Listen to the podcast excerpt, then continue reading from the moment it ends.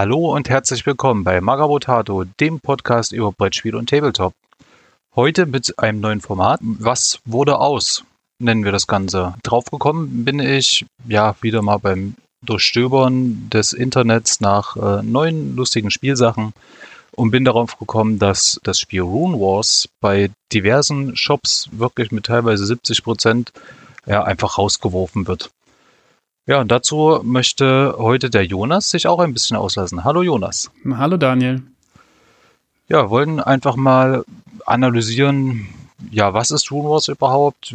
Wie ist Stand der Dinge? Was wurde dann auch im Endeffekt aus diesem Spiel? Ja, kurz zu Rune Wars. Das ist halt, ja, ein Miniaturenspiel, nennt sich das Ganze, was mit den Mechaniken von X-Wing so ein bisschen kombiniert mit Rank and File ist. Das Universum ist auch schon relativ groß und auch halbwegs bekannt. Es gibt ja verschiedene Systeme wie Rune Age als Kartenspiel, Rune Bound als ja, Abenteuerbrettspiel und auch Decent, was vielleicht den meisten Begriff sein könnte, so als Dun Dungeon Crawler. Das äh, ja, ist alles so in diesem Universum verpackt sage ich mal. Genau, und so gibt es dann zum Beispiel auch so einzelne Charaktere, die dann so crossover-mäßig aus Decent auch in ähm, im Rune Wars Miniature Game dann auch gibt. Ja, bei Rune Wars läuft das im Prinzip so ab, dass die Bewegung erfolgt halt wie bei X-Wing über Schablonen. Man sagt im Prinzip verdeckt im Vorfeld, wie man ziehen möchte, in welcher Entfernung auch, wie viel Grad gedreht werden soll. Und dann werden im Prinzip Schablonen angelegt. Über diese Rädchen entscheidet sich auch die Initiative. Da steht ein Wert drauf und der niedrigste Wert beginnt. Also es wird eine ganz, ganz einfache Aktion. Höchstwahrscheinlich einfach den besseren Initiativewert haben und eher anfangen als irgendeine komplexe super Angriffsformation im Prinzip.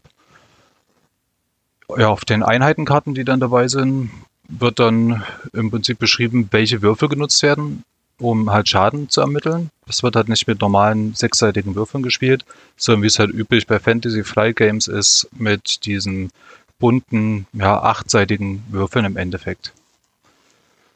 Finde ich, ist eine ganz schicke Mechanik, ähm, um einfach mal was anderes auch zu haben. Weiß nicht, wie du das siehst. Also finde ich persönlich jetzt so vom, vom Sehen her, äh, ich habe selber tatsächlich nicht gespielt, fand das aber, sag mal, ganz interessant aus, auch diese, diese Lebenspunkte und Kommandorädchen, die dann quasi pro Regiment ja da eigentlich dabei liegen bei diesem Spiel.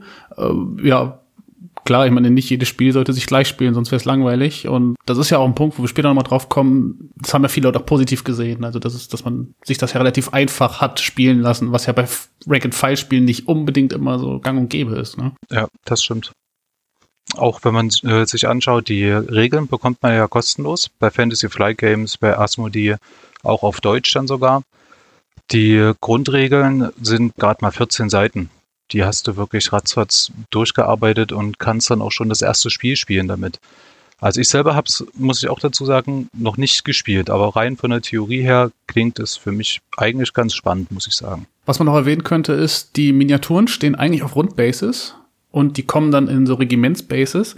Und ich weiß noch, das war mein erster Stammtisch, den ich, glaube ich, bei äh, Magabotato aufgenommen habe. Da habe ich moniert, dass an diesen Regimentsbases halt, das sind so kleine, so kleine Clips, also Puzzle, so Puzzleteile quasi, wo man dann andere Regimentsteile anklipsen kann. Also man kann dann auch, wenn man sagt, okay, da sind so und so viel Prozent meiner Einheit sind jetzt gestorben, dann kann man die da halt auch abnehmen während des Spiels, dass man nicht so diese riesigen Regimentsbases überragen hat. Meine Warhammer Fantasy Spieler kennen das Problem, ne? Da hat man halt so von so einem weiß ich, von so einer Horde und dann stehen am Ende nur fünf Minis und man hat trotzdem halt noch diese große Regimentsbase. Die konnte man so abklipsen und ich habe dafür, da wurde immer gesagt, dass ich das so einfach aus Prinzip nicht gut finde. Nee, mich hat tatsächlich nur diese, diese kleinen Überstände an der Seite gestört. Regimentsbase an sich sind super, aber ich fand das halt sah so komisch aus, weil dann hat die Regimentsbase geschoben und dann waren an der Seite waren halt diese Verbindungsstücke noch unten dran. Das fand ich persönlich immer nicht so schick. Hast du denn mal Miniaturen davon in der Hand eigentlich von dem Spiel? Äh, hab ich in der Hand gehabt, ja. Die waren okay, ja. sag ich mal, vom, vom Gussgrad her. Detailgrad war auch vollkommen in Ordnung. Das Material war, hm, es, man kann es natürlich nicht mit GW-Plastik vergleichen oder von Renetra, das Plastik. Das ist ja wirklich sehr hart. Das von den Fantasy Flight Games Produkten ist halt etwas weicher. Ja. Kann man aber trotzdem, glaube ich, ganz gut bearbeiten und es sah grundiert und auch angemalt echt gut aus.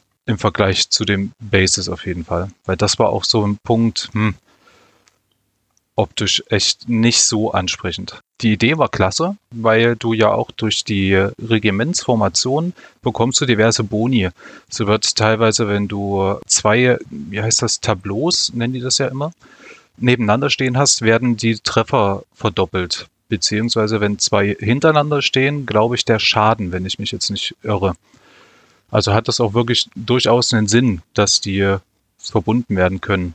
Okay, ja. Allerdings haben die auch wirklich ja, sehr fest zusammengesessen. Also schon im Rohformat. Das heißt, wenn du die grundiert hast und angemalt hast, hast du ja nochmal hm, ein paar Millimeterchen mehr und schon haben die überhaupt nicht mehr gepasst. Naja, okay, und dann ist natürlich auch die Frage, wie sieht das dann beim Spielen, ne? Wenn man das dann ablösen muss oder sowas, keine Ahnung, ob man das gemacht ja. hat beim Spiel, dann, dann, naja, dann verschiebt man wieder die Einheit und sowas. Ja, gut, es hat seine Probleme, aber da werden wir nachher noch drauf kommen.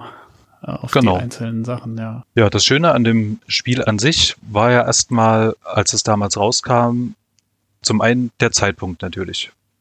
Die achte Edition ist gerade den Bach runtergegangen und man hat natürlich in alle Ecken geschaut, wo findet man jetzt das passende Rank-and-File-System. Ob das nun Formantik war oder RuneWars kam dann eben.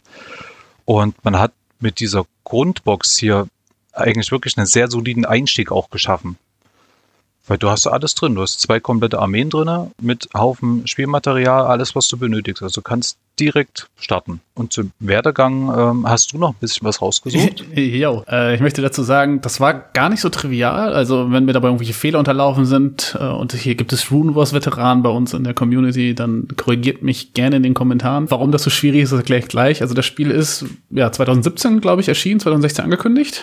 Das war so das, was ich noch hatte. Und erhielt so in 2017 und 2018 hat es noch recht häufig Erweiterungen gekriegt. Insgesamt sind auch ziemlich viele Erweiterungen tatsächlich rausgekommen. Das waren dann teilweise entweder Erweiterung um ganze Armeen oder für Armeen. Und jetzt kommt aber schon so einer der Eckpunkte gerade für die deutsche Community. Also 2017 kam das Spiel raus und am 17. Oktober 2017 erschien auf der Seite runewars.asmodee.de, also Asmodee hat in Deutschland den Vertrieb gemacht für dieses Spiel, erschien der letzte das letzte Posting, also die letzte News erschien schon am 17. Oktober 2017, also nicht mal ein Jahr nachdem das Spiel draußen war. Und das war das Unboxing für eine Erweiterung der Latari Elfenarmee. Und wenn ich mich nicht ganz täusche, und jetzt kommt nämlich dieser, dieser eine Punkt, Asmodee hat leider keine Auflistung mehr glaube ich, es gab die mal, welche Erweiterung es tatsächlich für das Spiel auf Deutsch gibt, weil es nicht alle Erweiterungen auf Deutsch erschienen. Und dann musste ich eben auf die Fantasy, Fantasy Flight Games Seite gehen, um zu gucken, um quasi jede Erweiterung, also von, von der letzten, die erschienen ist, angefangen, rückwirkend zu gucken, finde ich die irgendwo auf Deutsch und daraus konnte ich dann erst rausfinden, welche tatsächlich auf Deutsch noch rausgekommen ist. Und die letzte Erweiterung ist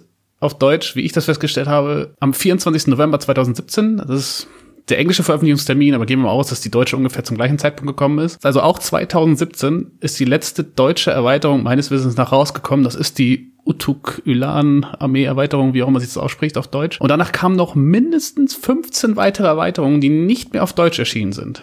Also das Spiel, ja, entweder weiß ich nicht, ob es in Deutschland schon so schlecht angefangen hat, aber dass die so gesagt haben, okay, nach dieser hier bringen wir gar keine mehr auf Deutsch. Und äh, wenn man auch so in den einschlägigen Foren guckt und sowas, da war halt immer die Frage bei irgendwelchen Veröffentlichungen von, also zu dem Spiel war immer so, ja, mal gucken, ob es auch auf Deutsch rauskommt. Kam es dann halt nicht mehr. Mittlerweile auch viele Sachen auf Out of Print, also kann man davon ausgehen, dass es nicht, nichts mehr kommt. Am 1. November 2018, also nach der letzten, ein Jahr nach der letzten deutschen Erweiterung, kam die letzte Erweiterung überhaupt von Fantasy Flight Camps bis zu diesem Datum. Ich glaube, so eine, ich habe in irgendeinem Forum gefunden, dass die Aussage von Fantasy Flight Camps, dass keine weiteren Erweiterungen mehr kommen. Den Eintrag dazu auf irgendeiner Social Media Seite oder sowas habe ich leider nicht gefunden. Also verifizieren konnte ich das, die Aussage nicht, aber dadurch, dass man ausgeht jetzt irgendwie, wir sind jetzt schon über ein Jahr später, es kam nichts mehr in der Zeit, ist davon auszugehen, dass tatsächlich nichts mehr kommt. Denn am 11. Januar 2019, also jetzt vor einem Jahr, wurde das Organized Play durch Fantasy Flight Games für das Spiel offiziell eingestellt. 2017 und 2018 gab es nämlich noch zwei Weltmeisterschaften in Rune Wars, veranstaltet durch Fantasy Flight Games. Und das hat man dann am 11. Januar, das ist auch das letzte, der letzte Post zu diesem Spiel auf Fantasy Flight Games,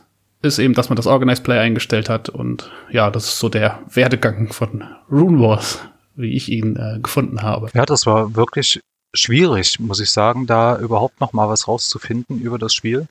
Auch gerade was den Hintergrund angeht. Gerade Warhammer Fantasy hat eine eigene Wiki-Seite. Du konntest dich wirklich intensiv einlesen, was das ganze, äh, die ganze Lore und so weiter angeht. Und das gab es hier auch einfach gar nicht. Und bin jetzt auch in diversen Foren dann unterwegs gewesen und bin dann auch auf Einträge gekommen, zum Beispiel, was kommt als nächstes von Rune Wars. Da ist der letzte Eintrag vom Dezember 2018, wo es halt dann auch alle geschrieben haben, ja, hm, keine Ahnung. Es passiert halt nicht mehr viel. Genau, wenn man auch sich jetzt zum Beispiel das Reddit anguckt von denen, also ich bin sehr Reddit-affin und wenn man sich da zum Beispiel, da habe ich dann auch mal durchs Reddit geguckt, also die, die Postings so aus den letzten Wochen, Monaten eigentlich so ist, das Spiel eigentlich jetzt offiziell tot oder nicht, so nach dem Motto. Und man kommt eigentlich zu der Übereinkunft, dass das Spiel tot ist und alle versuchen halt noch irgendwelche Boxen zu kriegen, bevor sie, also weil das Spiel ja vermutlich auch out of print ist. Klar, man kriegt noch einiges, aber trotzdem versuchen halt die Leute jetzt halt noch die Boxen zu kriegen, die, die sie die ihnen fehlen. Und ja, also eigentlich wird davon ausgegangen, dass das Spiel jetzt auch nicht mehr weiter unterstützt wird durch Fantasy Flight Games. Gerade dadurch, dass es doch auch, ich sag mal, relativ intensives Spielen in der Turnierszene auch war, muss ich sagen. Das so ein System, ja, das lebt einfach von dem Hersteller. Also sprich, es muss immer was nachgeschoben werden. Ob das neue Einheiten sind oder eben andere Regeln, ob das ein FAQ ist, eine Errata, wo Punktwerte einfach nur angeglichen werden. Wenn sowas fehlt und das ist ein Turniersystem, dann ist eigentlich der Tod des Spiels schon vorprogrammiert, kann man sagen. Ja, auf jeden Fall. Was ich noch ganz spannend finde oder immer, immer wieder spannend finde, es gibt ja auch den das Subreddit Miniature Painting und da sehe ich tatsächlich häufig noch die Miniaturen aus dem Spiel. Zum Beispiel dieser Golem mit dem vier Armen und diesen Schulterplatten und diesen Schwertern. Ich glaube, den hast du wahrscheinlich auch schon mal gesehen. Keine Ahnung, wie der heißt, auf jeden Fall. Dieser Steingolem, ne? Ich glaube, der war, ist der nicht sogar in der Grundbox drin oder so? Ich ganz genau. Die Sachen werden tatsächlich ganz gerne für Dungeon Tracks benutzt, wie es aussieht. Also von den Miniaturen her hat's die Leute ja auf jeden Fall interessiert, würde ich sagen. Also ich sehe die doch relativ häufig da. Was ich ganz schön also ich finde. finde die auch echt klasse, muss ich sagen. Die sind nicht jedermanns Sache, die Miniaturen.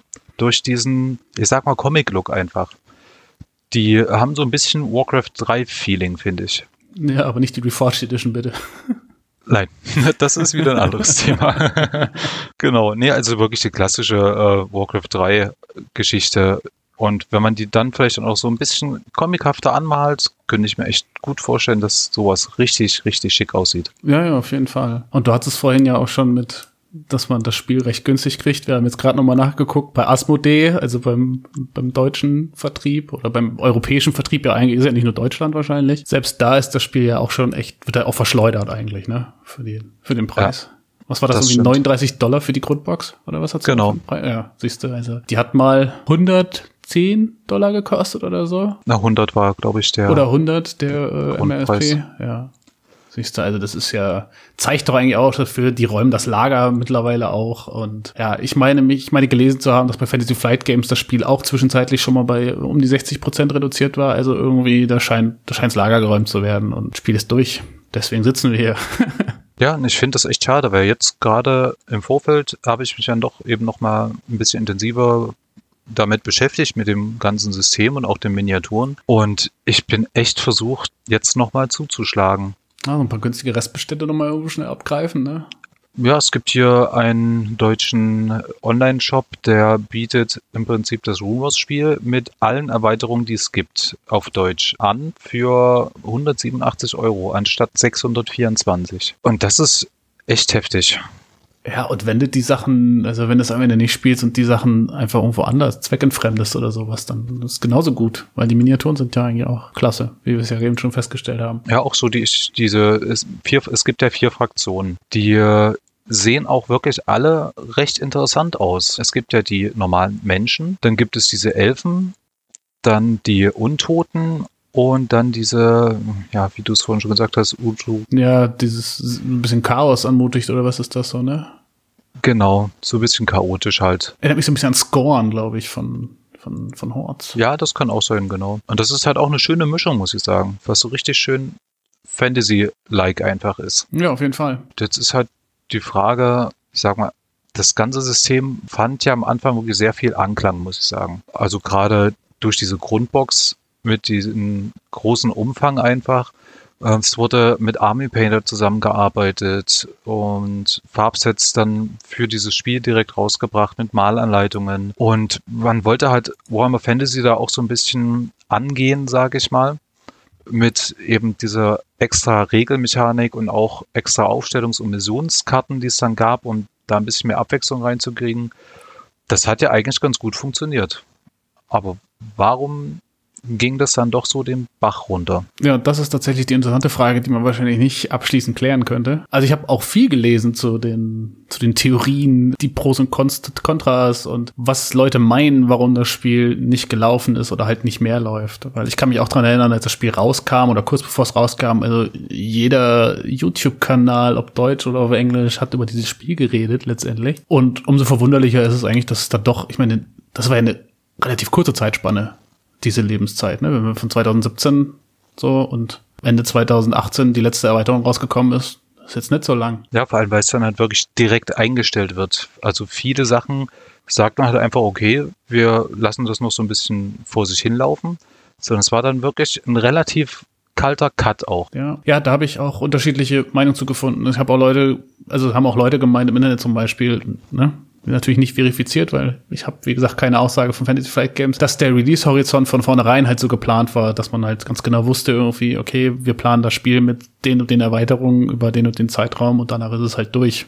Ob das so ist, weiß ich nicht, weil kann man halt nicht überprüfen, ist halt eine Theorie. Also ich könnte das mir gut vorstellen, weil das Rune Wars Spiel, es ist halt wirklich kein Tabletop-Spiel und es ist auch nicht wirklich ein Brettspiel. Es hängt irgendwo so dazwischen. Aber doch mehr Richtung Brettspielschiene, bin ich mhm. der Meinung.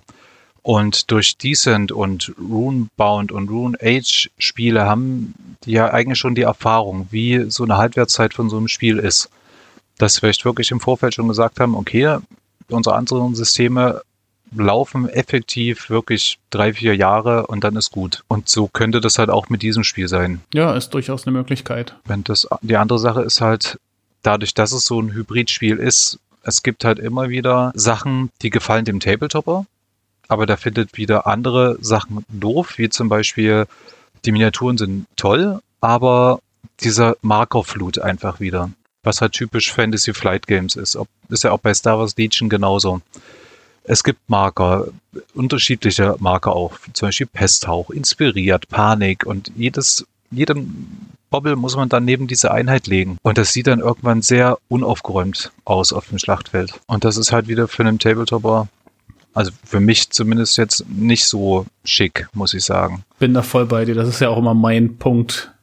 Wer Klicksmarter hört, irgendwie, der weiß das auch, dass ich immer ich finde das schrecklich, wenn man da schon mit so vielen Markern totgeschmissen wird. Da habe ich schon gar keinen Bock mehr auf irgendwelche Brettspiele, weil das ist. Nee, da da vergisst du die Hälfte wegzunehmen und so. Nee, nee, nee, da habe ich dann schon gar keinen Bock drauf. Also ja, ich verstehe den Punkt, dass man halt dieser Hybrid ist sicher nicht einfach, ja. Ja, ich habe auch von, ich habe einige Bekannte, die haben eine sehr, sehr große Spielesammlung an Brettspielen halt und haben sich auch dieses Rune Wars mal gegönnt damals. Ja, das erste war, du, ich habe hier eine Box Rune Wars, kannst du die mal bitte für mich zusammenbauen? Weil der typische Brettspieler, der, ja, der bastelt nicht. Der macht die Kiste auf, der ploppt vielleicht noch die Tokens raus und dann muss das Ding laufen. Aber hier musste man halt erstmal zusammenbauen. Das war halt wieder so eine Hürde, was dem Brettspieler nicht gefallen hat einfach. Genau das. Könnte ich mir halt echt vorstellen, dass jeder was dran zu nörgeln hatte und sich hat dadurch echt nicht wirklich durchsetzen konnte. Aber wie gesagt, ich bin noch versucht, muss ich sagen. Wo wir schon bei den Vor- und Nachteilen sind, was fällt uns da noch ein? Also ich habe zum Beispiel gefunden, also was viele ja jetzt so im Nachgang auch, also was ich öfter mal gelesen habe, ist, dass sie es so schade finden, weil das Spiel doch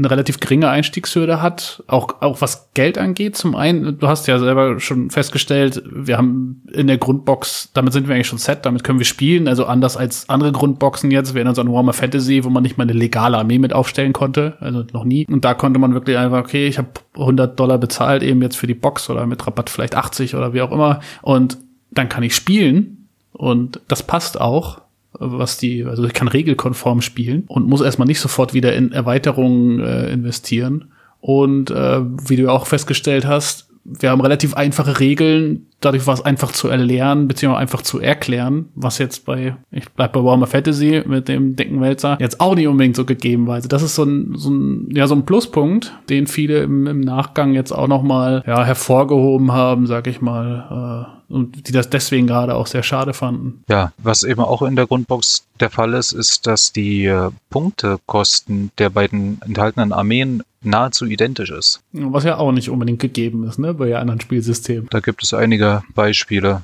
wo es dann wirklich ja sehr unfair zugeht. Also es ist sehr ausbalanciert halt. Ja, was auch dem Spiel eigentlich am Anfang zugute gekommen ist, ist eben diese Turnierszene. Und dass sie sich da wirklich sehr ins Zeug gelegt haben auch. Dadurch, dass sie halt dieses Organized Play gemacht haben. Es gibt auf der Fantasy Flight Games Seite sogar ein, ja, wie richte ich ein Turnier aus? So ein Leitfaden, was man halt alles benötigt, an was man denken muss, wie man das Ganze aufzieht mit Missionen und so weiter. Das fand ich eigentlich auch recht schick. Aber da ist wieder der Punkt, einen reinen Brettspieler interessiert das wieder überhaupt nicht. Ja, ist richtig. Also ich bin der Meinung, man hätte da wahrscheinlich eher hm, sich auf eine Fraktion, sage ich mal, spezialisieren sollen. Also auf eine Zielgruppe meinst du? Genau. Ja, so haben wir halt so ein Hybrid. Ja, genau. Dass man halt sagt, okay, jetzt Roombound äh, Decent ist halt eben für Brettspieler. Jetzt machen wir wirklich was für die Tabletopper. Vielleicht ohne Marker, mit ein bisschen mehr umfangreichere Regeln einfach. Klar, die sind schwer zu handeln im Endeffekt. Also man kann da wirklich sehr viel machen mit diesen relativ geringen Regeln, aber es hat halt echt nicht die Komplexität von einem Warhammer Fantasy und das sollte es ja damals beerben. Ist äh, durchaus richtig, ja. Was ich noch für einen Punkt gefunden habe, was, was andere Leute ins Feld geführt haben, von dem ich aber nicht so weiß, ob ich den so, ähm, so gut finden soll oder ob ich den so zutreffend finde. 2017 erschien auch die achte Edition von Warhammer 40.000 und da meinen andere, also meinen halt Stimmen so von wegen, das muss, ist deswegen untergegangen, weil es dagegen konkurrieren musste. Wie siehst du das? Mhm. Glaube ich ehrlich gesagt nicht, weil das Setting ist ja doch komplett was anderes. Ja. Weil wenn ich sage, wir wollen mal Fantasy spielen oder gespielt habe, dann will ich auch in diesem Fantasy-Reich bleiben und nicht jetzt mit äh, Schusswaffen großartig rumrennen. Ja, du willst vor allem auch in dem Rank and File bleiben, weil sonst hättest du ja Age of Sigma spielen können. Also. Ja. Ne, also wenn, ja. wenn du dann, dann Age of Sigma wäre naheliegender als Warhammer 40.000, so das wollte ich sagen. Ja, genau. Gut, es sind bestimmt auch einige rübergegangen dann von Warhammer Fantasy zur 40k. Das ist gut möglich, gerade weil ja auch die achte Edition echt gut angelaufen ist. Aber ja, der Kern des Spiels ist ja eigentlich die Bewegung. Also die macht, denke ich mal, den, den Knackpunkt aus. Ja, wie bei Warhammer Fantasy ja tatsächlich auch. Also. Genau. Das sieht man ja auch schon an den Einheiten. Es gibt relativ wenig Beschusseinheiten, außer jetzt vielleicht bei den Elfen.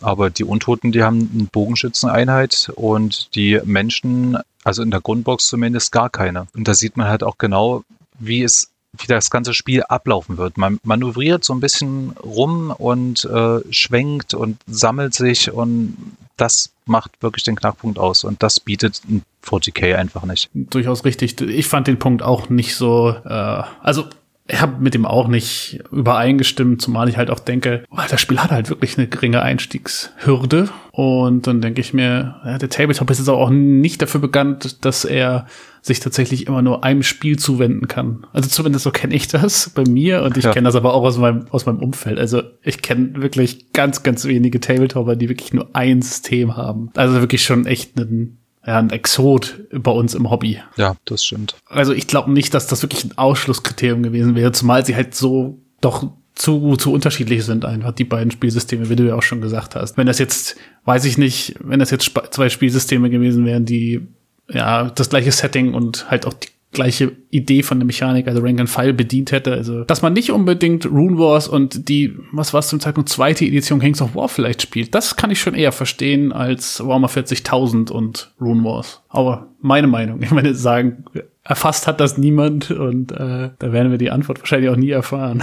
Du fandest das Spiel ja auch interessant, wenn ich es richtig mitbekommen habe. Ja, doch, durchaus. Was hat dich abgehalten, das Spiel zu Beginn? Ja, mich ganz persönlich ist es einfach so, dass ja 2017 so die Ecke, ja, da hat so angefangen bei mir. Ich habe die Jahre, die letzten Jahre gerade so ein bisschen Hobbykrise durchlebt, muss ich sagen. Das Problem war immer, ich habe zu viel gekauft, zu wenig gespielt, auch zu wenig bemalt und alles, was ich mehr hatte, hat mich gehemmt. Mittlerweile bin ich halt so weit, dass ich wirklich fast alles, von dem ich mir nicht, also wo ich mir sicher bin, dass ich es nicht mehr bemalen werde. Also beziehungsweise die Sachen, wo ich, die ich hier stehen habe, noch, die noch nicht bemalt sind, da bin ich mir zu 100% sicher, dass ich sie bemalen werde. Und äh, ja, da war halt irgendwie für mich so ein so ein Stopp quasi einfach. Ich wollte nicht noch ein System kaufen und nicht noch mehr, weil ich mir einfach sicher war, dass es mir einfach nur noch weiter hemmen wird. Also das war gar nicht so, dass ich das, dass ich beim Spiel irgendwas hatte, wo ich gesagt habe, so, naja, nee, das finde ich jetzt doof oder so, das brauche ich jetzt nicht, sondern es war wirklich einfach so, ich wollte nicht noch mehr hier einfach auf Halde stehen haben für irgendwann mal. So, das ist so ein bisschen so mein, mein Hintergrund, warum ich da tatsächlich nicht zugeschlagen habe. Ja, also mich hat damals gehindert, muss ich sagen, wirklich diese Puzzle-Optik. Das ist echt so der einzige Knackpunkt.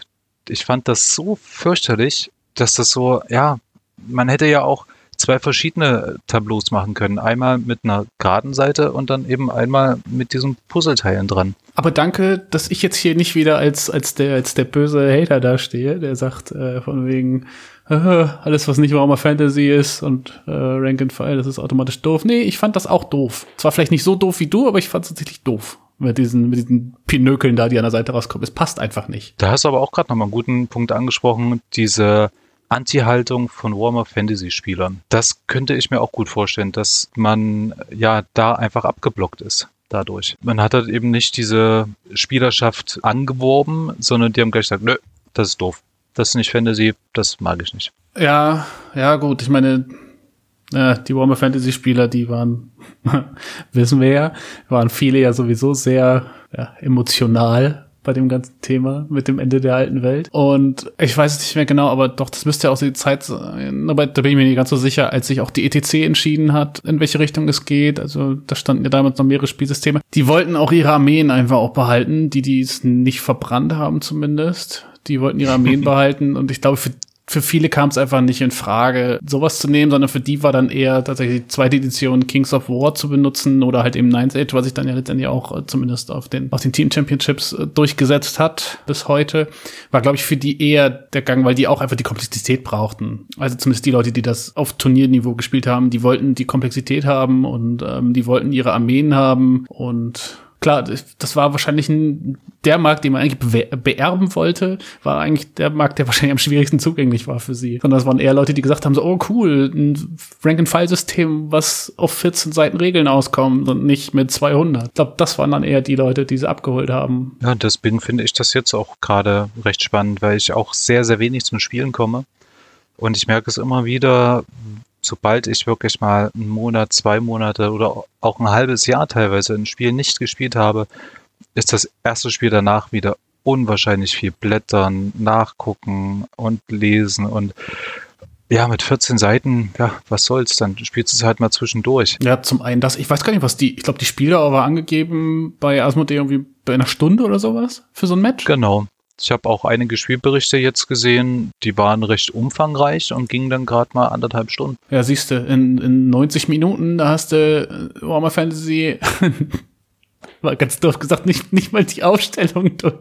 Naja, doch, dem Turnier geht's, es geht schon ein bisschen schneller, aber aber mal ganz doof gesagt, also ich erinnere, ich habe wirklich viel Warhammer, ich habe früher fast jeden Tag Warhammer Fantasy gespielt und ja, wenn dann je nach Punktgröße natürlich, aber trotzdem, wenn man halt so, so Turnierstandard gespielt hat oder sowas, wenn man sich nicht gehetzt hat oder so, dann stand man da schon ein paar Stunden am Tisch. Was ja auch für viele Leute, wie du schon sagst, die Zeit musste man haben. Ich war damals Student, ja, und hatte dann, wenn, wenn ich dann Zeit hatte, äh, ich hatte es nicht, ich hatte es nicht weit. Wir hatten damals eine Studentenkneipe bei uns im Wohnheim und am Nachmittag, wenn ich von der Uni nach Hause kam, kam Kommilitone beziehungsweise Mitbewohner kam dann rum und gesagt, so komm, wir gehen runter, wir zocken eine Runde und dann wurde da aufgebaut also Platte stand innerhalb von fünf Minuten, das war alles keine Hürde und ich hatte auch keinen Weg zurückzulegen, hatte die Leute direkt alle um mich rum und da konnte ich viel spielen. Aber heutzutage, wenn ich überlege, was jetzt, was jetzt für ein Aufwand wäre, Warhammer Fantasy spielen zu wollen für mich. Also da wäre wär so eine Spieldauer von 60 Minuten doch deutlich angenehmer. Ich weiß gar nicht, wie es mit der Spieltischgröße ist. Die wird ja wahrscheinlich auch nicht äh, die 48 auf 72 Zoll haben, glaube ich, bei dem Spiel. Aber das habe ich jetzt nicht Also die Grundbox äh, beinhaltet ja so ein Einstiegsszenario.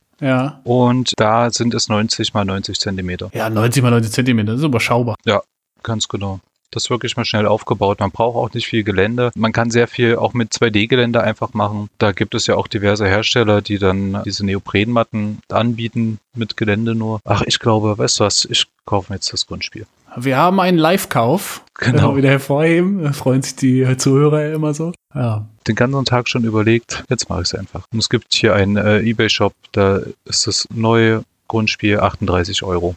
Ja, also holst du quasi holst Grundspielen und nicht gleich hier mit allen Erweiterungen, ne? Genau, erstmal das Grundspiel. Ja, langt ja auch. genau. Und dann mal schauen, wie es so ist. Und dann, ja, können wir vielleicht noch mal eine zweite Episode machen. Da können wir auch gerne noch mal eine zweite Episode machen oder einen anderen Format quasi, wo drüber reden. Ja, doch. Zum nächsten Redaktionskonferenz wird es dann mitgebracht. Ja, das ist cool, freue mich. Dann können wir es mal spielen und dann machen wir mal den Nachgang. Genau. Was wurde aus, was wurde aus? Epilog. Epilog, genau. Ja, schön. Ja, sehr schön. Ähm, ich denke, wir haben einige Punkte gefunden. Ja. Wenn ihr da draußen noch Ergänzungen habt, wir sind gerne offen für alles weil wir stecken da wirklich auch nicht sehr tief drin in der Materie. Wie gesagt, wir haben beide das Spiel noch nicht gespielt, mussten uns auch erstmal einlesen in die ganze Geschichte, weil es wirklich eher so ja im Hinterkopf hing, dieses Spiel. Also nie, dass man das groß selber verfolgt hat. Wie ging es euch da? Schreibt uns per E-Mail, schreibt es in die Kommentare. Wir sind wirklich, wirklich neugierig. Ja. Ja, ansonsten, wenn du keine weiteren Ergänzungen hast. Nee, ich glaube, ich habe alle meine Punkte angebracht. Dann bedanke ich mich vielmals fürs Zuhören und bis zum nächsten Mal. Tschüss. Ciao.